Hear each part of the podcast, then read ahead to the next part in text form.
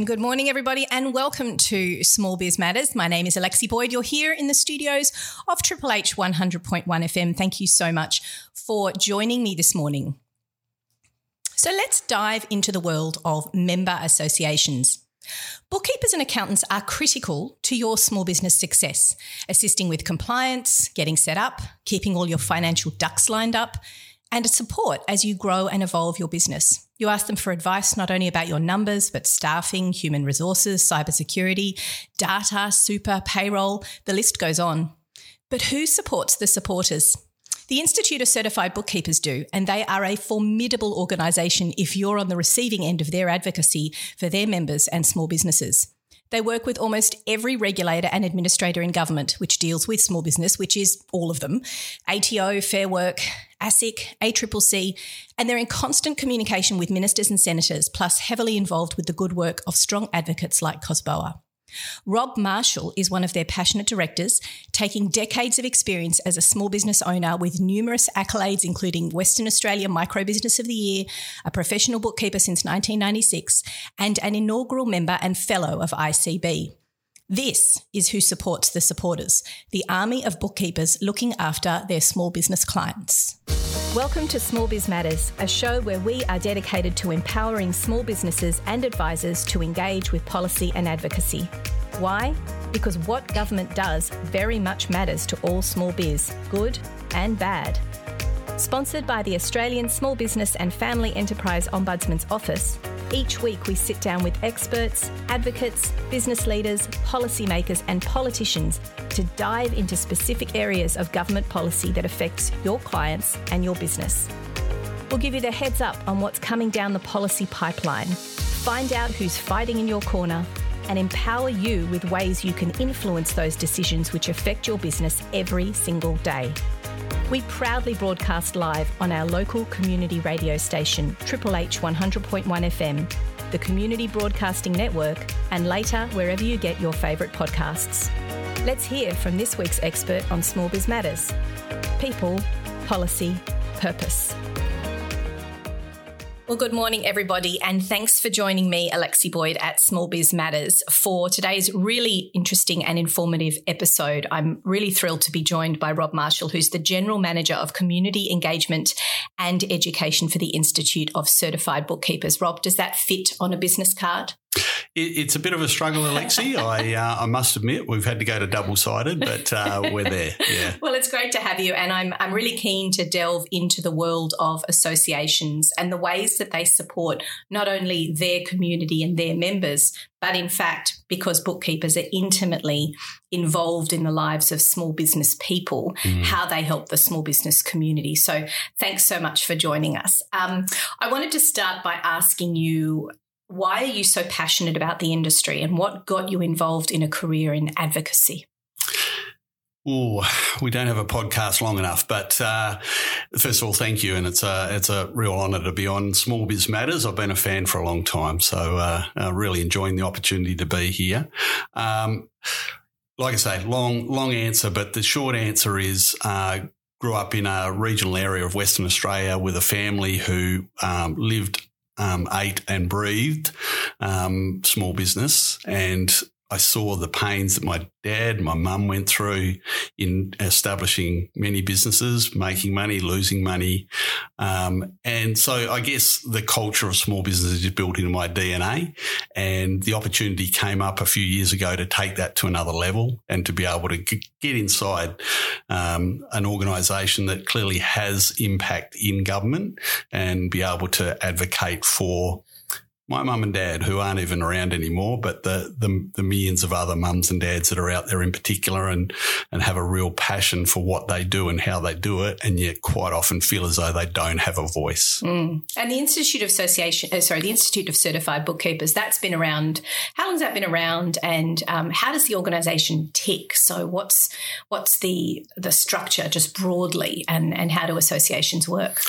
So 2006 I'll be corrected on this one, but 2006, I'm pretty certain, is our uh, kickoff. Um, an organisation that is is quite unique in many ways. Provides a a voice to bookkeepers specifically um, in in so many different arenas and different avenues of uh, that voice being able to be heard.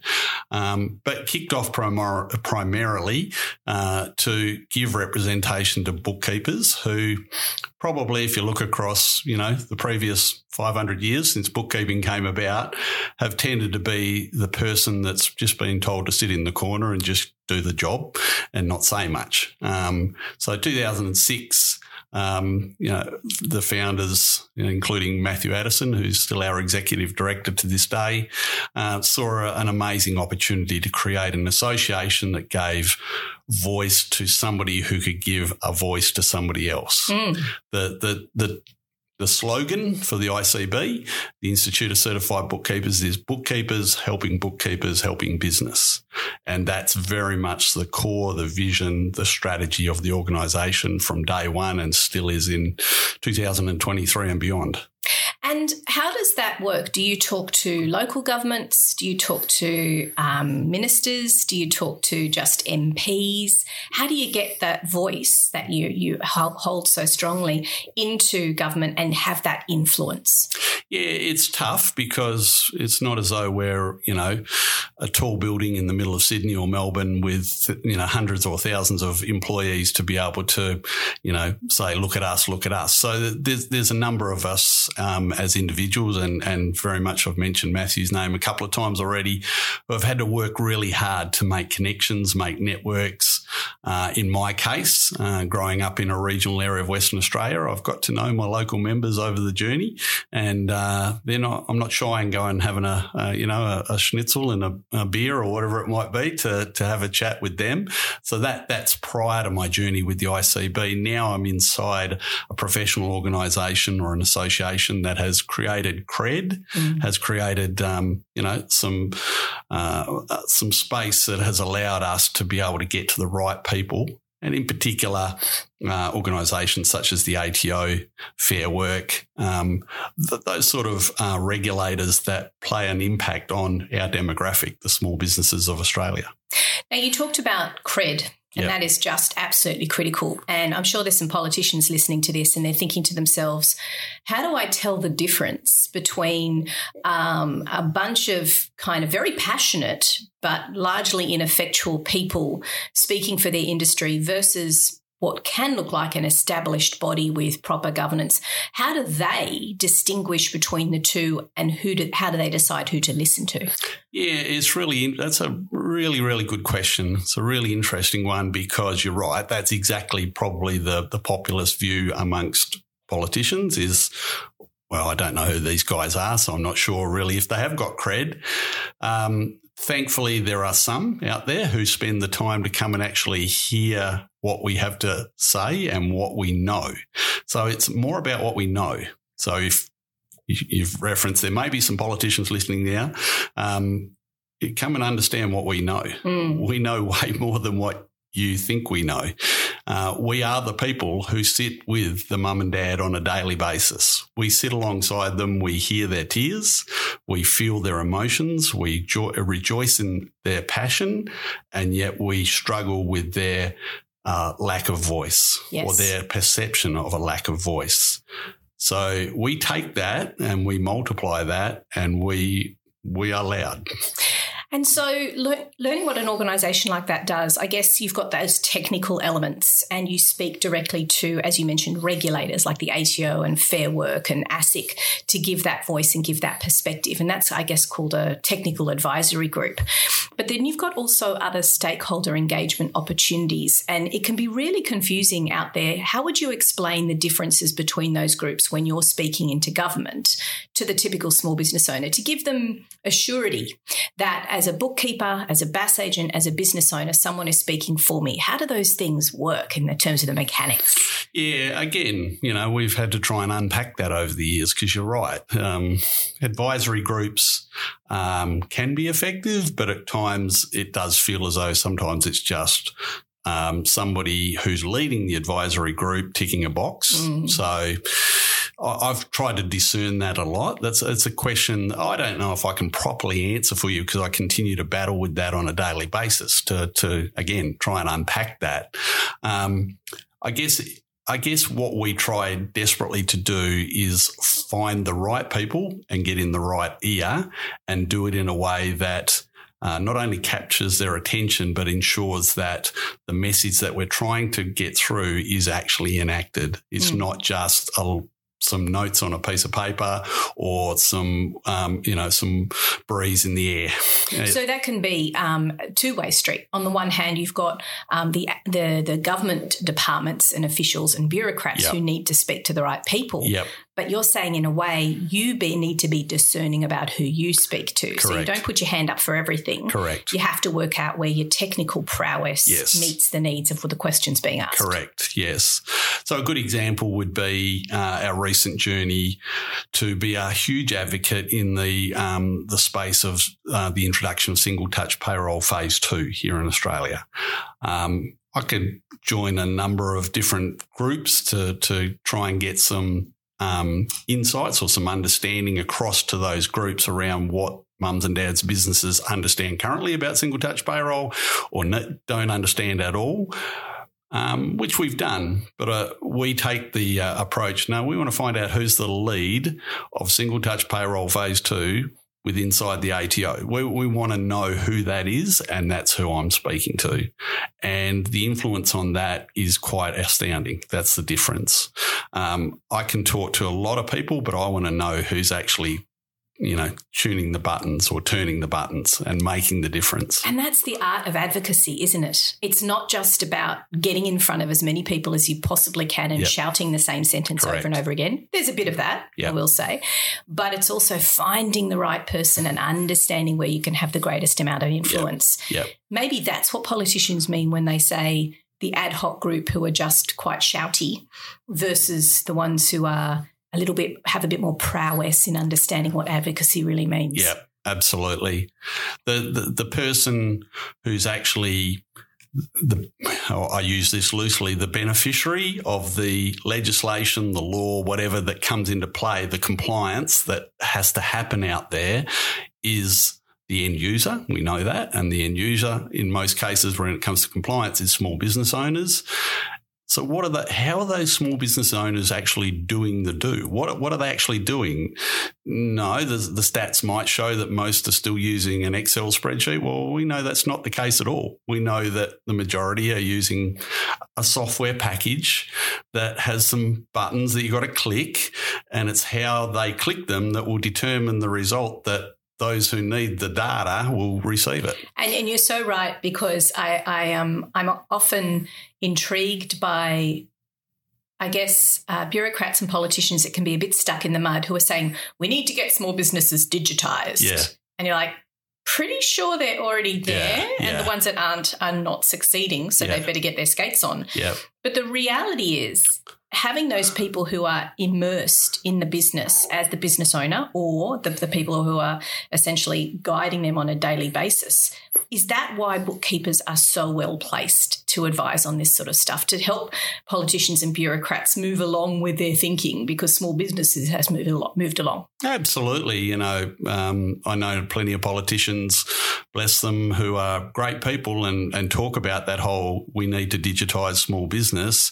And yet they're probably the most least digitized people I know. And if they followed me around and sort of sat on a few fruit crates out the back of uh, Donnybrook in Western Australia, you'll find that there's some, you know, orchardists out there who know digitization better than most people I know. And they're probably using satellite imagery to help them with their uh, their planning for the next they're four across years. It. Yeah. They have to be. They've yep. got no choice mm. because otherwise they're not competitive in today's market. So I'm I'm intrigued by that whole, um, you know, we have to do this and we have to do that from the point of, politics to, to, to get small business moving. Well, small business is moving. They're moving every time they wake up at 5.30 in the morning and get up and get going. Um, so um, again, cycling back to, to, to what you asked right at the start, um, the Institute of Certified Bookkeepers is made up of members who are up at 5.30 with those people seeing exactly what they're doing and how they're doing it. Mm. So that is the starting point for getting the data, the big data that, um, that, that politicians need. And that's a really lovely segue to the next question I was going to ask, which is about that data. Just before we go to a break, what's the critical criticality of data in the minds of decision makers? Because, like I said earlier, you can have people who are very shouty. Who don't have the data, or you can have those who have the data and can articulate what's going on in a personal sense for those businesses as well. Is that the balance?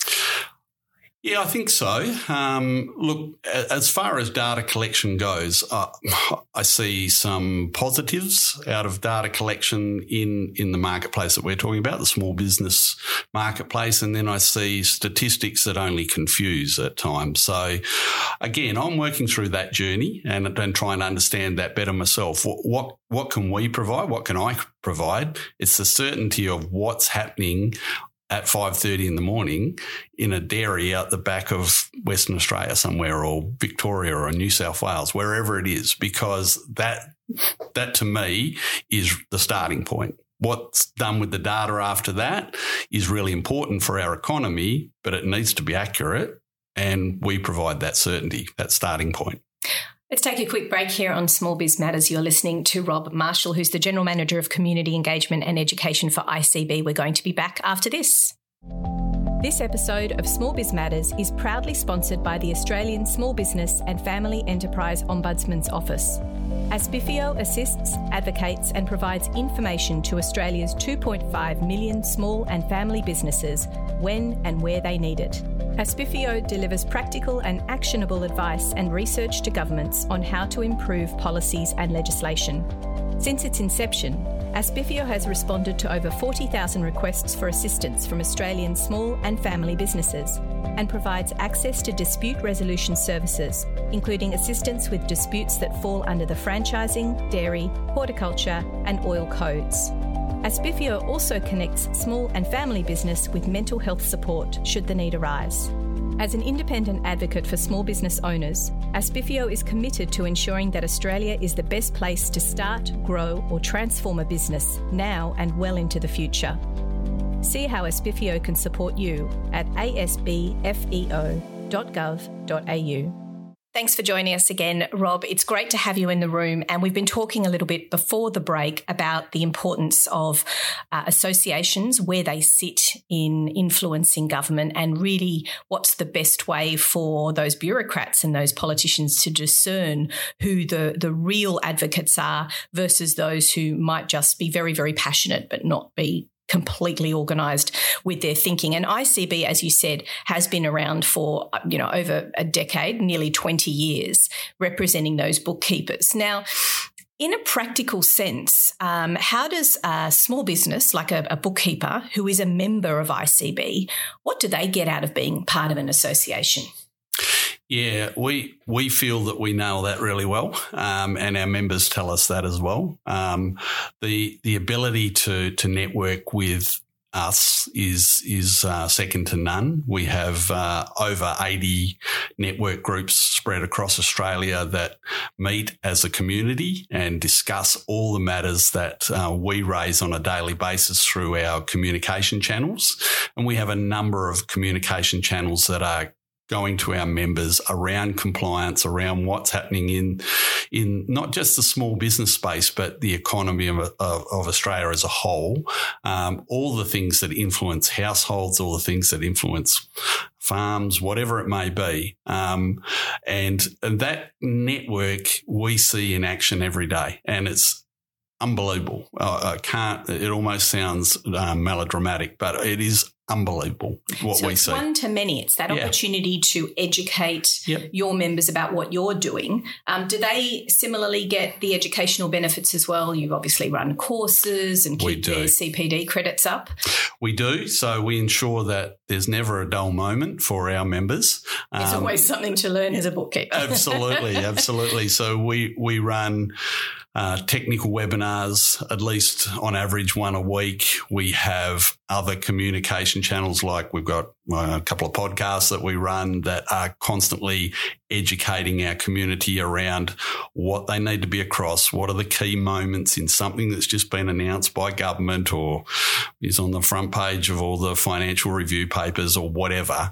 Um, our commentary becomes what we call our ICB speak becomes I guess you could say gospel to most of our members. Mm. They will hang on the fact that they might have read something on the front page of the Australian Financial Review and gone, not quite cross what that is. What what do ICB saying about this? Mm. They go and hear it. They might hear it in the podcast. They might read it in our monthly newsletter. They may see it on one of our webinars, and suddenly that embeds an understanding of whatever that legislation is, that compliance, whatever it might be. Yeah. So you take the government speak, you turn it into bookkeeper speak Correct. or ICB speak, and then you turn it into bookkeeper speak, and then in turn those bookkeepers turn it into small business speak. And that's just such a critical part of that information pathway, isn't they, it? They have to, Alexi. They've got no choice because if they go to uh, a, a a hairdressing salon the next morning or to a, a, farmer or to a manufacturing plant who perhaps has even got a communication sent out from the ATO or from Fair Work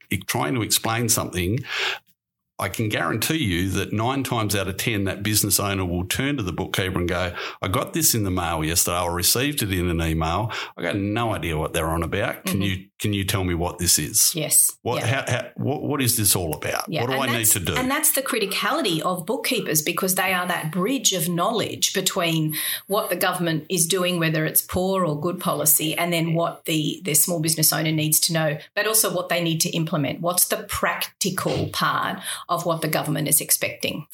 Alexi, can I give you one absolute tangible on that one? And that is JobKeeper. There is absolutely no issue in my mind. There's going to be some that are going to roll their eyes at this, but it is fact. It is the truth.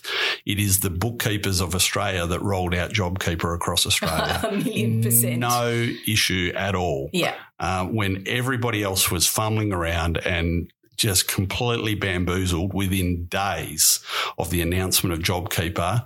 We were all over it like a rash, and everybody knew it. And that was a that was, to my understanding, the biggest piece of legislation to affect small businesses and their and their tax or, or their tax system since the GST, oh, and it was down. rolled out in a matter of weeks. Yeah. Absolutely. Uh, it, it astounds me when I think back at what was done and achieved in that short period of time. GST you're right. You know, I'm, I'm, I'm sadly been around, the, d- done the yards, Alexi, and uh, GST took us, you know, 12, 18 months, two years at least, you know, and beyond to unpack.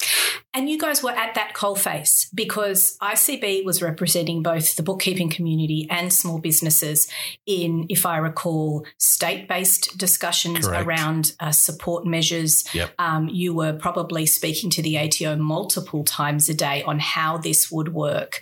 But importantly, not only talking to the regulators and the bureaucrats, but also speaking with politicians to help them understand where the benefits were and giving each of those different perspectives for the different segments of the small business community too. But also, you would work with software companies because inherently we now rely on them quite heavily to, to implement practical change. And you were working with them as well to help roll it out. And I guess it's that connective tissue that ICB and other organizations like that provide the government between them and what they're thinking of doing and small businesses. Am I right in making those assumptions? You couldn't have been more right. And I think you've just nailed it. We are, we are almost that conduit between what is coming out of government, what is coming out of agencies, and the DSPs, the, the service providers, the software providers you're talking about. We are that, we're almost that intermediary that keeps the thing connected. Mm-hmm. And you're right, both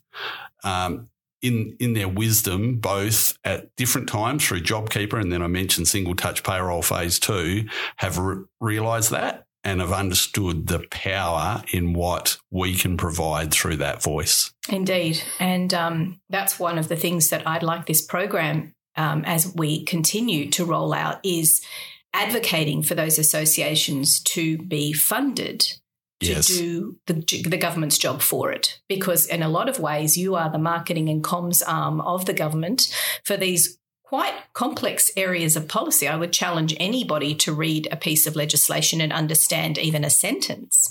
And it's that conduit you described, it's that translator between what they're trying to achieve and what it'll mean to small businesses. And it goes back up the chain, doesn't it? Sometimes you can cut them off at the pass. Good policy means good co design. And having people like ICB in the room could go, ah, that's a bit crappy. How about we tweak it a little bit because this is what the small business owner is going to be thinking when they see that. The ATO will probably never understand this or know this, uh, Alexi, but uh, for probably the last 15 or 20 years, when compliance comes around, um, I have a training centre in Bunbury in Western Australia. And every time a piece of legislation comes out, a compliance piece that small businesses are heavily impacted by, I take that information and I run a seminar in Bunbury, Western Australia that probably a lot of people don't even know where that is. And immediately they go, ah, I get it now. I totally get it now.